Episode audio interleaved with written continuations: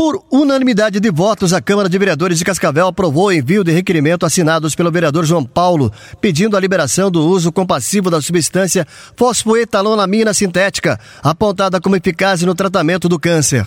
Os requerimentos são endereçados à presidente Dilma Rousseff, ao diretor-presidente da Anvisa, Jarbas Barbosa da Silva Júnior, e ao presidente da Comissão de Seguridade Social e da Família da Câmara dos Deputados, Antônio Brito.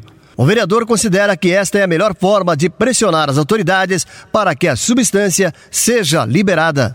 Perfeitamente. Na verdade, nós estamos pedindo a liberação do composto para que a presidente da República se mobilize, ou seja, ela tem o poder junto ao Ministério da Saúde pela liberação. Outro que nós estamos pressionando é a Anvisa, até porque existe, está na Constituição isso. E também finalizando pelo Congresso Nacional através da Comissão de Seguridade Social da casa para que rapidamente isso possa vir a liberação dessa, dessa fosfetalonamina sintética, no mínimo para aquelas pessoas de uso compassivo. E é isso que nós é, desejamos e não está descartada nos próximos dias nós fazer uma grande mobilização em Brasília. O uso compassivo refere a situações onde haja um novo medicamento ainda fora do mercado, visando beneficiar os pacientes portadores de doença debilitantes e graves para os quais não exista medicação ou cujo tratamento disponível seja insuficiente.